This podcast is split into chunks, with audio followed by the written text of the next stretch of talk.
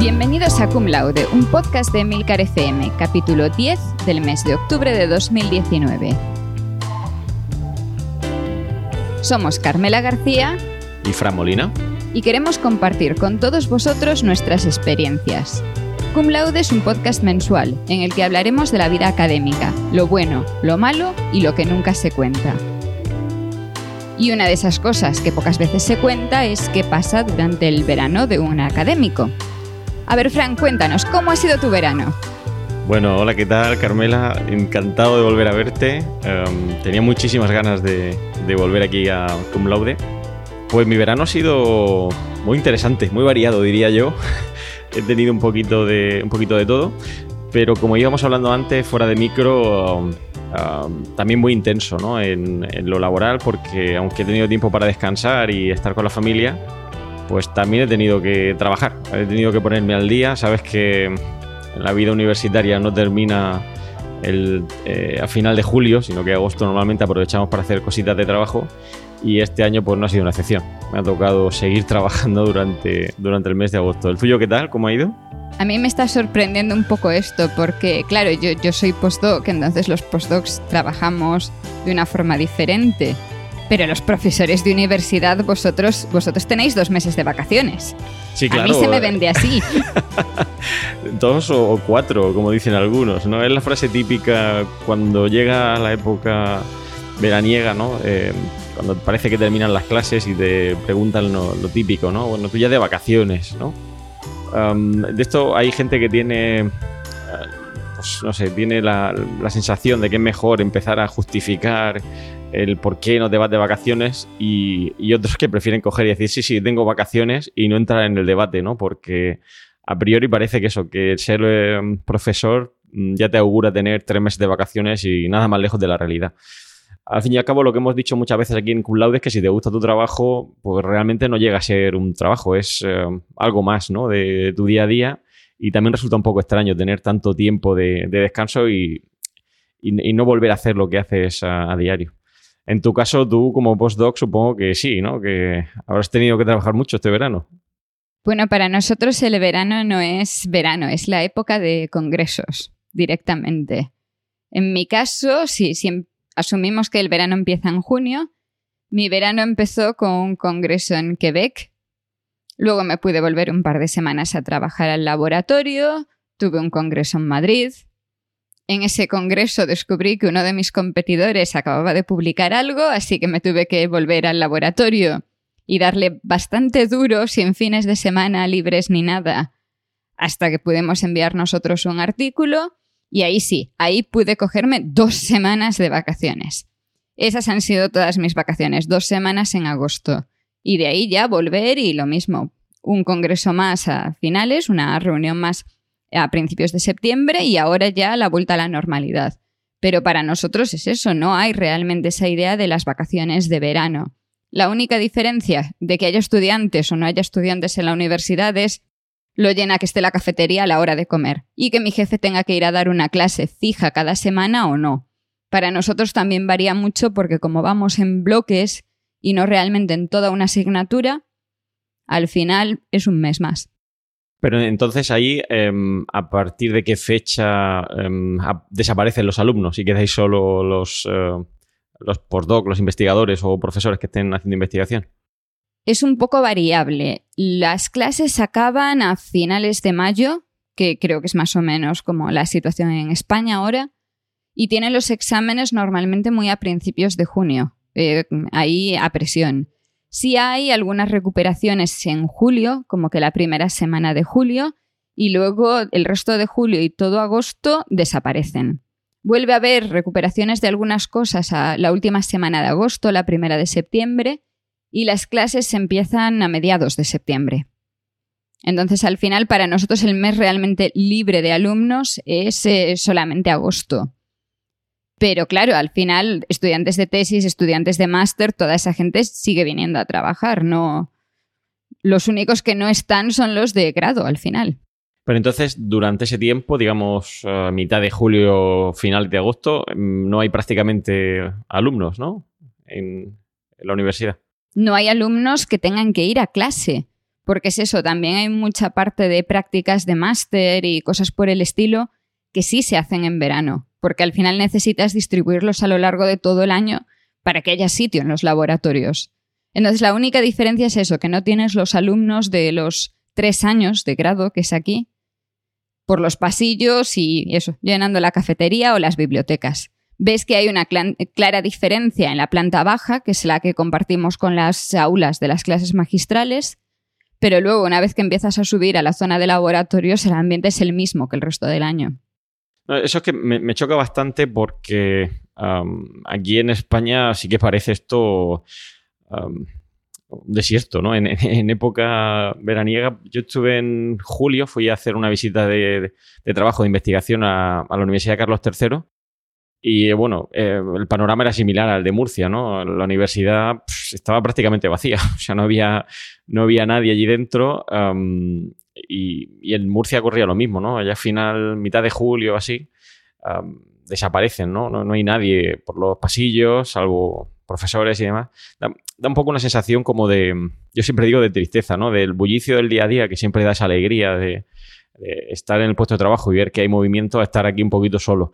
Sí que es verdad que se aprovecha más para trabajar, pero, pero da un poquito de cosa. Yo recuerdo cuando he estado en Delft, de la que hemos hablado aquí en Cum Laude ya, eh, he estado en dos ocasiones en verano, en total creo que son cuatro o cinco meses, y en verano sí que había bastante más vida, ¿no? De la que puede haber a lo mejor aquí en España. No sé si es porque, como bien dices, a lo mejor hay ese reparto, ¿no? De, alumnos de máster que aprovechan la época veraniega para hacer algún tipo de proyecto, pero sí que veía más, movimiento. No sé. Ah, también puede ser un tema de calor. Aquí en Murcia que hace mucho calor en verano.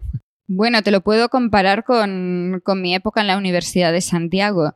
Sí es cierto que allí lo mismo, en la parte de experimentales había mucha gente que aprovechaba para hacer los proyectos en verano, incluso estudiantes de lo que en aquel momento era licenciatura, aprovechábamos el verano para eso, pero se veía mucho más vacío y en parte es por la duración de los grados, porque había muchos más alumnos de en aquel momento en licenciatura que alumnos de mm, doctorado o postdocs, que eran casi los raros, casi no había postdocs en ese momento.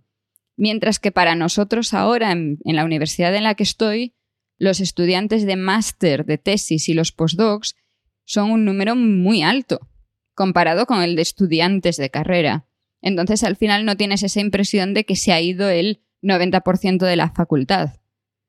Creo que esa es la diferencia entre España y el extranjero, que en España el número de estudiantes de la carrera pesa muchísimo más en el total de gente que tienes en una facultad.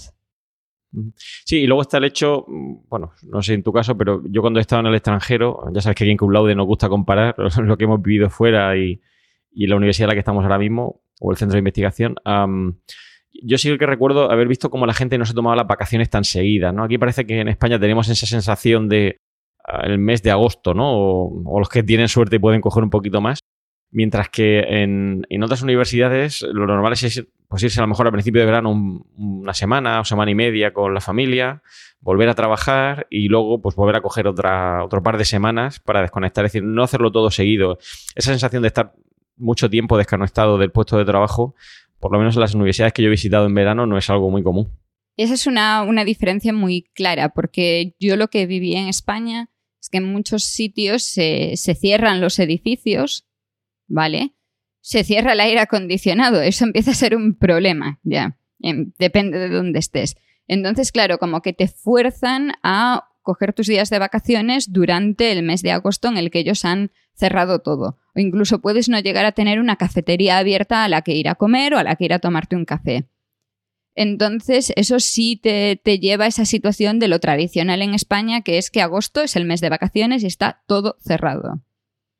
Para mí la situación sí es diferente, o sea, yo tengo mis 22 eh, días de vacaciones al año y si quiero poder cogerme vacaciones en Navidades, en Semana Santa o un fin de semana largo en algún momento del año, yo no puedo cogerme todo el mes de agosto, porque se me han ido todas las vacaciones ahí.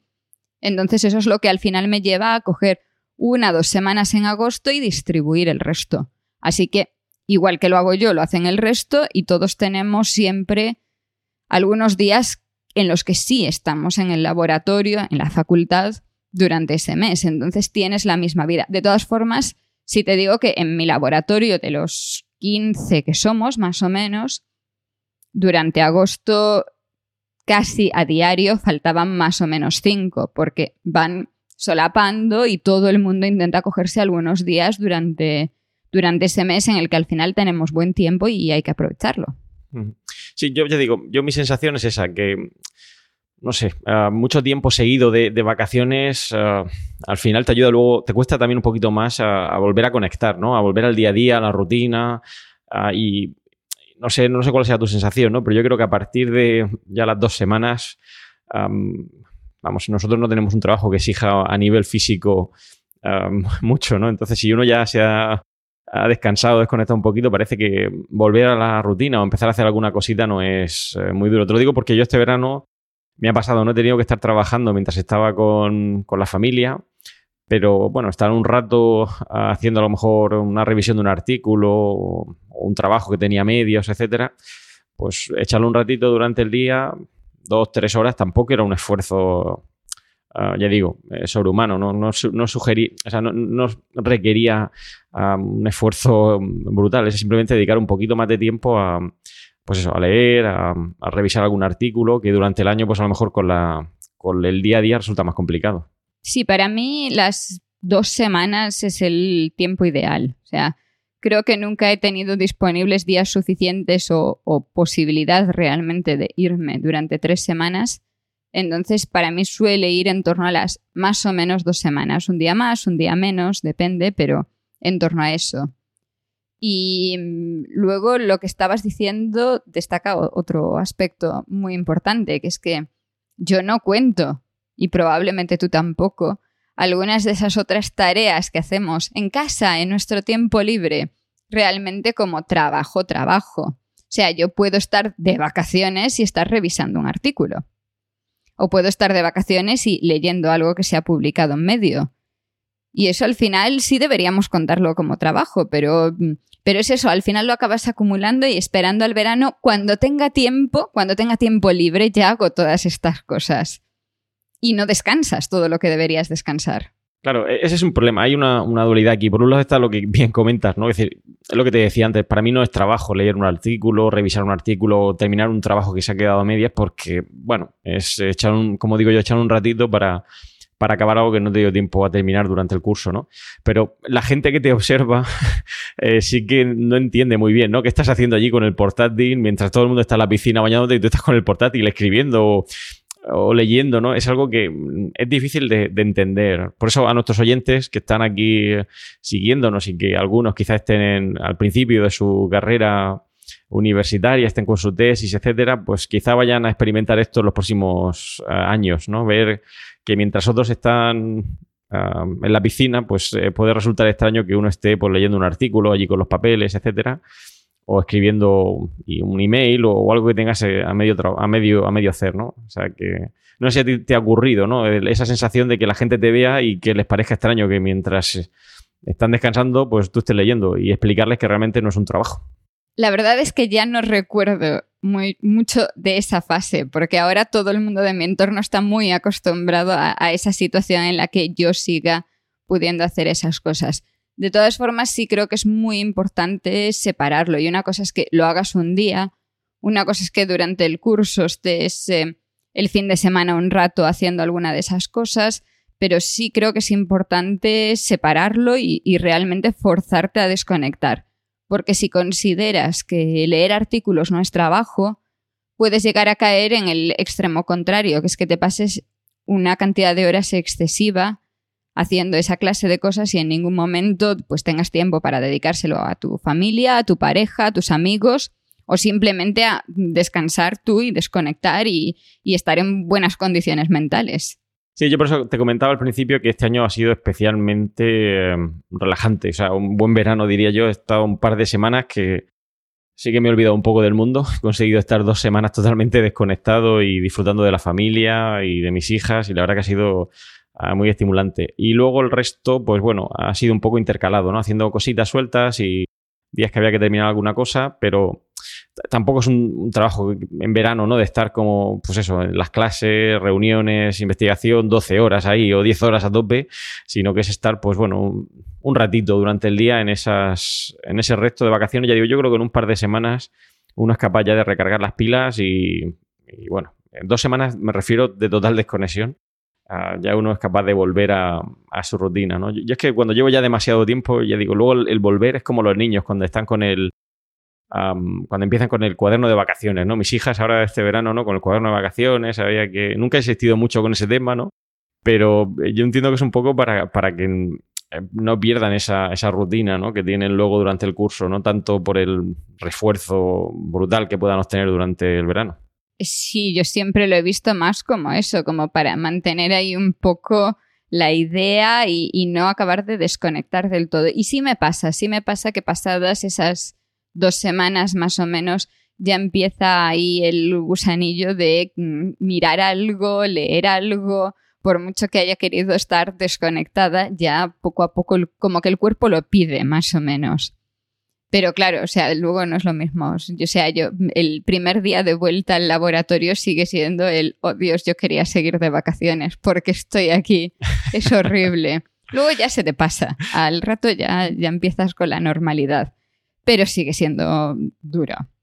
Y luego los congresos, porque, vamos, en mi campo, por ejemplo, no es tan frecuente ir a congresos en, verano, ya digo, más común durante el año. Quizá a lo mejor a principio de junio, final de mayo, sí que hay algún congreso así más, ya digo, más eh, típico, ¿no? Más eh, regular al que pueda uno asistir o a final ya, a principios de septiembre, etcétera, pero durante el verano no es muy común. Supongo que no lo habrás pasado muy mal, ¿no? Allí en Quebec, has dicho que has estado, ¿no? A ver, el verano de aquella manera, o sea, lo que sí tenemos es la concentración es en torno a junio y en torno a septiembre. Hay algunas cosas en julio, agosto suele estar libre, hay cosas, hay algunos congresos, pero ya menos intensidad. Pero sí que en, en mi campo se limita mucho durante el curso, porque necesitas Normalmente piensa que en lo nuestro hay mucha más carga de clases prácticas y cosas por el estilo, que si pones un congreso durante el, periodo de tiempo en el que se tienen que dar esas clases, mucha menos gente va a poder ir al congreso. Entonces siempre se busca ese periodo como que hacia el final del curso o principio del curso y luego la parte de, julio. Ya digo, yo eh, sí que lo he visto, ¿no? Hay congresos en, verano, pero por lo menos a mí siempre me han atraído menos, ¿no? El, ir en verano a, congresos, prefiero, pues eso, principio de verano, final ya de verano, principio de septiembre, a poder eh, desconectar, pero me atrae poco eso de julio. Quizás es también porque desde hace ya unos años aquí en España, con el cambio de grados, etcétera, el mes de julio suele ser, eh, yo diría que el peor de todo el año, con diferencia. Es, eh, es, un mes con mucho estrés acumulado del cuatrimestre, del primer semestre, y, a eso se le une pues eh, reuniones de horario, planificación del curso. Y ya te digo, estoy hablando de que el 31 de julio pues estaba aquí a las 10 y media de la noche terminando cosas, ¿no? y, no fue solo el 31, es que fue todo el mes de julio ha sido muy intenso. Y parece que apetece menos incluso irse ya de, congreso en esa época porque lo que quieres es realmente desconectar durante esas dos semanas, ¿no? Estar con la familia y, disfrutarla, ¿no? No, desde luego para nosotros es eso, es que si, si lo pones en otra época no, no tienes, realmente no tienes los asistentes que, querrías a ese congreso. Y además varía mucho, por ejemplo, los fijos a los que yo voy todos los años, eh, varía mucho dependiendo de dónde se esté organizando y se ve que se ajusta mucho al curso escolar en, ese país. Entonces, sabes, un par de semanas antes o un par de semanas después, dependiendo de eso.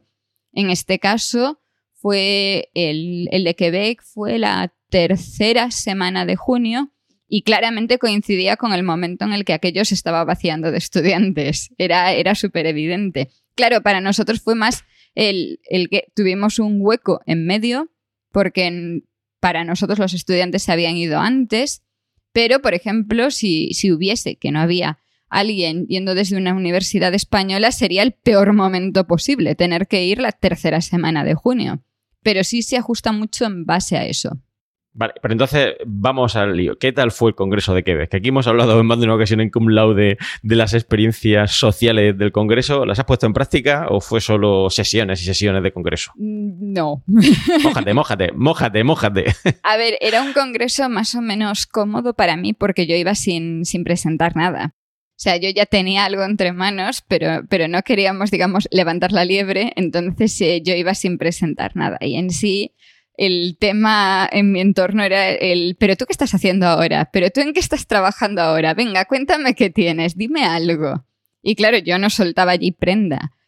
Fueron tres días de, de, sesiones, bastante intenso, empezando bastante pronto por la mañana, con sus sesiones de pósters y todo, pero también hubo tiempo para otras cosas. O sea, sí tuvimos nuestra cena de congreso, Em, que duró hasta mm, altas horas de la madrugada mm, con unos mm, bailes regionales y actuaciones y cosas que preferiría no recordar. Em, una visita por la, por la ciudad vieja de Quebec, vamos a decirlo así, explicándonos cuáles son los monumentos principales. Tuvimos también una, un par de visitas a lugares en los que se hacen productos tradicionales y para probarlos, poder traernos algo de vuelta. Acabé de sirope arce hasta no te imaginas dónde. Y, y, luego nos quedamos un par de días más los de mi laboratorio allí para ver un poco más de la ciudad y también nos pasamos un par de días en Montreal. Así que muy bien, la verdad. Siempre intentamos combinar las dos cosas. Y ahí hay de decir que mi jefe es una persona que eh, hace eso de mm, favorecer que extendamos siempre los congresos un par de días para que podamos visitar los sitios donde, a donde hemos ido, porque a veces durante el congreso no tienes tiempo a ver nada. Y también que favorece esa dinámica de grupo de que pasamos allí unos días juntos, en, una, en habitaciones compartidas, espacio muy limitado, y eso al final acaba uniendo mucho a la gente. Entonces es algo así como un campus de verano, por lo que veo, ¿no? Un campus de verano con compañeros eh, con los que socializar y, hablar de temas de trabajo, pero también un poco de, de, asueto, ¿no? De relajarse, ¿no? Sí, claro. A ver, aquello eran los días extras, sobre todo, era algo mucho más relajado y nos centramos en eso, en visitar la ciudad, pasar un rato juntos y bueno, a ver, también depende, porque dependiendo de quién esté yendo a estas cosas, pues vas a tener compañeros que son más eh, abiertos a hacer este tipo de actividades, otros menos. Entonces, claro, siempre intentas buscar eso, el grupillo que esté dispuesto a pues buscar un apartamento que podamos alquilar por un par de días y eh, poder aprovechar ese tiempo en condiciones. Hay gente que se vuelve al día siguiente del congreso. En todos los laboratorios siempre tienes a gente que se ata muchísimo a yo solamente tengo que ir estos días, no voy a gastar nada de mi bolsillo para otra cosa. Pero en general, al menos la gente que a mí me rodea suele ser bastante abierta y estar muy dispuesta a pasárselo bien un par de días.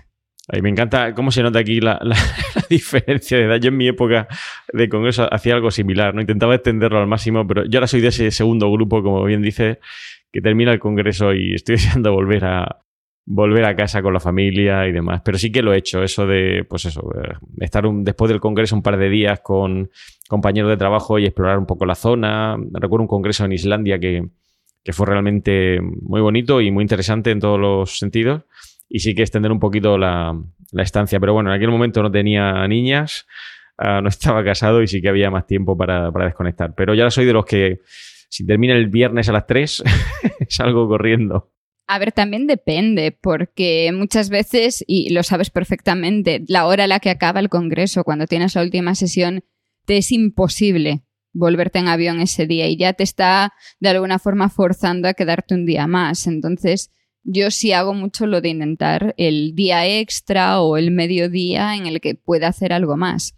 Pero lo que tú dices de la edad no es cierto. Yo he de decir que entre mis compañeros de laboratorio, los más jóvenes, que no tienen nada que les obliga a volver a casa, son los más amargados en ese tema y los que enseguida pasan de todo, mientras que, por ejemplo, en este caso, la, digamos que la parte más... Em, adulta y con ya una vida más establecida del laboratorio éramos los que estábamos más dispuestos a ir.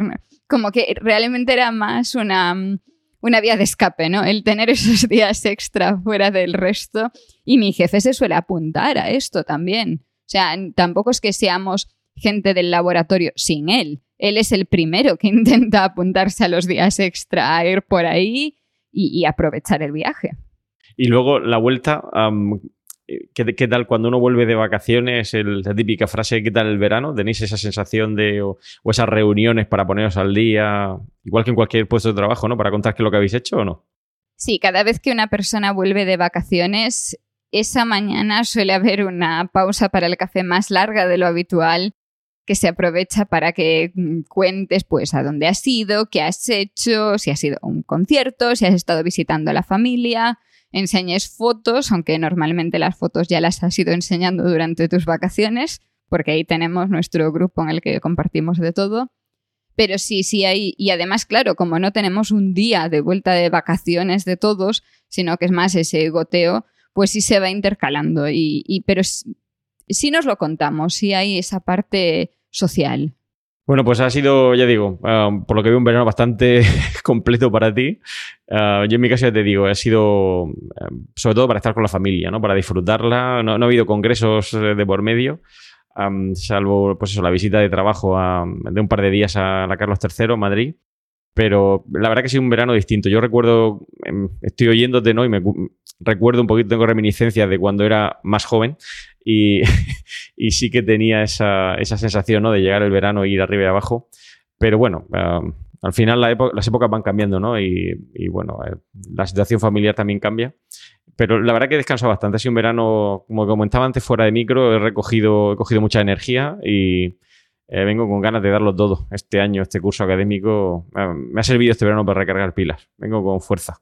Entonces tú has estado todo el tiempo en Murcia, ¿no? ¿Has eh, ido de vacaciones a algún sitio así más exótico o algo? Sí. No, no, la verdad que ha sido un verano muy tranquilo, ya digo, aquí en Murcia, eh, con la familia, playa, piscina. Eh, tenía pocas ganas de, moverme, quería descansar y no pensar en planificar viajes o irme muy lejos. Quería simplemente vivir el día a día con, con mis tres pequeñajas y mi mujer y, disfrutarlas, descansar, pensar poco, ¿no? Yo siempre digo que durante el año estamos siempre dándole vueltas a, artículos, reuniones, compromisos, etcétera, y quería, pues eso, desconectar, dejar un poquito, que descansar un poquito la cabeza y estar con ella. Ha sido, pues, pues estar con ellas en la piscina, enseñarlas a nadar, eh, disfrutar en la playa con ellas, leer mucho y, hacer poquito, o sea, descansar. Alguna cosita de trabajo, pero mucho menos que en, años anteriores, que, que, han sido bastante más complicados. Este año ha sido más relajado de lo normal, diría yo. También es bueno descansar de vez en cuando. Realmente yo creo que nos hace falta hacerlo más de lo que realmente lo hacemos. Ahora ya estamos de vuelta.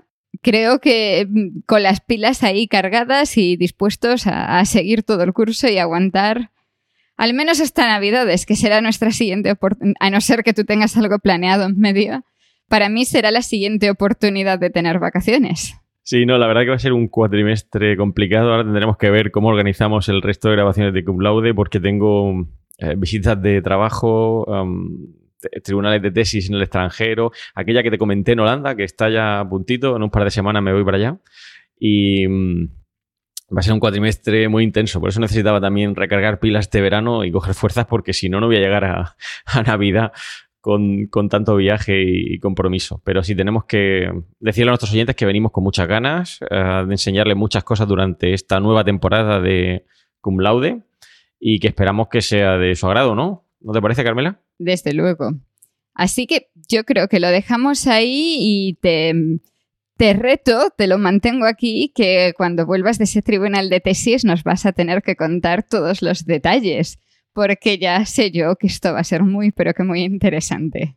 Sí, de hecho te puedo asegurar que el manual de instrucciones, entre comillas, que me han mandado para ese tribunal de tesis es algo, es casi tan largo como la tesis, todo lo que hay que tener en cuenta.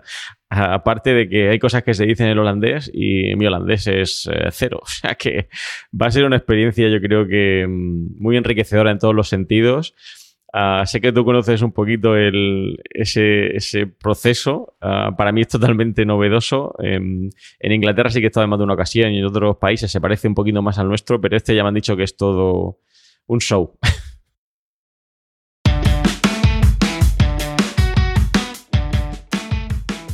Hoy os voy a hablar de eh, la Universidad de Michigan State, una universidad a la que le tengo especial cariño fue la primera universidad estadounidense que visité y en la que estuve durante casi 10 meses y mis experiencias fueron muy positivas. Todavía recuerdo el día que llegué a esa universidad en avión a principios de enero, creo que fue un 28 de enero. Y bueno, fue un viaje un poquito complicado desde España, con escala en Madrid, Detroit y luego en Lansing. Lansing es eh, la capital del estado de Michigan y se encuentra pues eh, muy cerquita de lo que sería East Lansing, que sería algo así como un barrio cercano a Lansing. Recuerdo que el 28 de enero, pues muy frío, llegué casi de madrugada, con casi 25 grados bajo cero, muy tarde cogí un taxi al hotel y bueno, a la mañana siguiente me desperté y descubrí pues un campus que eh, disfrutaría durante casi esos 10 meses y fue realmente muy enriquecedor en todos los sentidos. Mis primeras eh, impresiones del campus es que estaba todo nevado, ¿no? Había mucha nieve, un temporal muy importante de nieve estaba azotando Islandia en aquel momento y era complicado moverse. Por lo tanto, mis primeros días en el campus de, de la Michigan State fueron un poquito complicados. Es una universidad que fue fundada en 1855 y de hecho es eh, la octava universidad más grande en Estados Unidos, o sea que es una universidad de un tamaño bastante considerable, con más de 50.000 estudiantes y más de 2.500 eh, profesores. Como decía, se encuentra muy cerquita de la capital del estado de, eh, de Michigan, de Lansing, y bueno, es muy grande. Vive básicamente, East Lansing vive básicamente de los universitarios de hecho, podría llegar a decir que casi el núcleo urbano próximo a East Lansing es em, más pequeño que la universidad en sí. La universidad es muy grande, con edificios muy majestuosos. Si alguna vez tenéis la ocasión de visitar una universidad en Estados Unidos, veréis que son edificios muy antiguos, la mayoría, y llaman muchísimo la atención. están normalmente pues, eh, rodeados de mucha vegetación, con grandes avenidas. De hecho, es eh, muy común ver cómo los autobuses allí en East Lansing pues cruzaban prácticamente casi cualquier zona dentro del campus, pero aún así eh, se conservaban bastante bien todo lo que era la zona de, bosques, de parques, etcétera, alrededor del, campus. Y tuve la suerte de poder, poder ver cómo evolucionaba, ¿no? Desde el principio del invierno hasta ya en verano, cuando esa nieve ya se derritió y bueno, pude ver lo verde que estaba todo, y, lo agradable que era pasear por un campus, en, en este caso el de Michigan State, eh, os puedo asegurar que era pues muy divertido y, y, muy relajante, ¿no? Ya fuera entre semana o el propio fin de semana, darse un paseo por allí, eh, sentarse en un, en un, parque a comer, hacer un picnic, etcétera, ver las ardillas paseando entre, entre los árboles y, y con mucha vida. Incluso en fin de semana, ya digo, había mucho movimiento. De hecho, el núcleo urbano cercano a la Universidad de Michigan State, pues bueno, tenía zonas ah, de ocio, restauración, etcétera. Y, se nutría precisamente de todos estos universitarios que ya, pues, llegada la época de verano, pues bajaban bastante, eh, bastante la población en, Michigan State y por lo tanto en East Lansing, donde, donde estaba situado el campus. Eh, también era muy frecuente ver en, en, las zonas de restauración, restaurantes, bares, etcétera, a muchos universitarios que sacaban pues, un pequeño sueldo para costearse la vida en, la universidad. Yo estuve en la escuela de negocios, Ellie Broad, eh, Business School, y no era un edificio, como os comentaba, de los más bonitos del campus, pero sí que era muy funcional, con unos despachos bastante amplios y muy agradables y era fácil moverse por lo que era la facultad. Y un tema muy importante de este campus es em, su afición por los deportes. Tienen un, dos buenos equipos, en concreto uno de fútbol americano, eh, con un estadio muy, muy grande, muy majestuoso, em, que os aconsejo visitar si alguna vez estáis en, la cercanía de, em, de, la Universidad de Michigan State, en East Lansing, y un equipo de baloncesto que al parecer es eh, muy, muy bueno. em, de dónde surgió, de hecho, uno de los grandes jugadores de baloncesto, como fue Magic Johnson, que jugó en, esta, en este equipo. Y bueno, es muy frecuente ver que en lo que son las ligas universitarias, pues puntúan muy alto. ambos equipos eh, se nutren de, eh, de, las siglas Spartans, así que veréis pues que está todo rodeado de Spartans en el campus con camisetas eh, verdes y el logo en blanco con ese casco espartano. Eh, os recomiendo sinceramente que si podéis eh, visitéis el campus, os paseéis por entre los edificios y disfrutéis un poquito también de la vida universitaria. Un campus muy tranquilo, no es tan conocido como eh, otros campus, en concreto en Michigan, el de Detroit, es, el de la Universidad de Michigan es mucho más conocido en cuanto a reputación, por decirlo de alguna manera académica, pero este campus con un tamaño muy considerable, como decía, es eh, muy interesante y os animo a que si podéis, como decía, lo visitéis y disfrutéis eh, de su vida, especialmente en la época eh, más académica, ya que en verano pues baja bastante la afluencia de, visitantes y de alumnos. Bueno, espero que os haya gustado y próximamente volveremos aquí en Cum Laude a hablar de otro campus que los dos podcasters hemos visitado o hemos pasado cerquita. Bueno, pues nada, ha sido un placer. Eh, ya sabéis que estamos aquí de vuelta en Cum Laude y vamos a tener un montón de sorpresas para todos vosotros esta nueva temporada. Y esto ha sido todo, todo por hoy. Gracias por escuchar Cum Laude y esperamos tus comentarios sobre estos y otros temas relacionados con la vida académica. Puedes realizar tus comentarios y contactar con nosotros en emilcar.fm barra cum laude y en los otros medios de contacto que encontrarás en emilcar.fm. Y no olvides escuchar el resto de podcast de Milcar FM, donde podrás aprender muchos temas interesantes y de actualidad.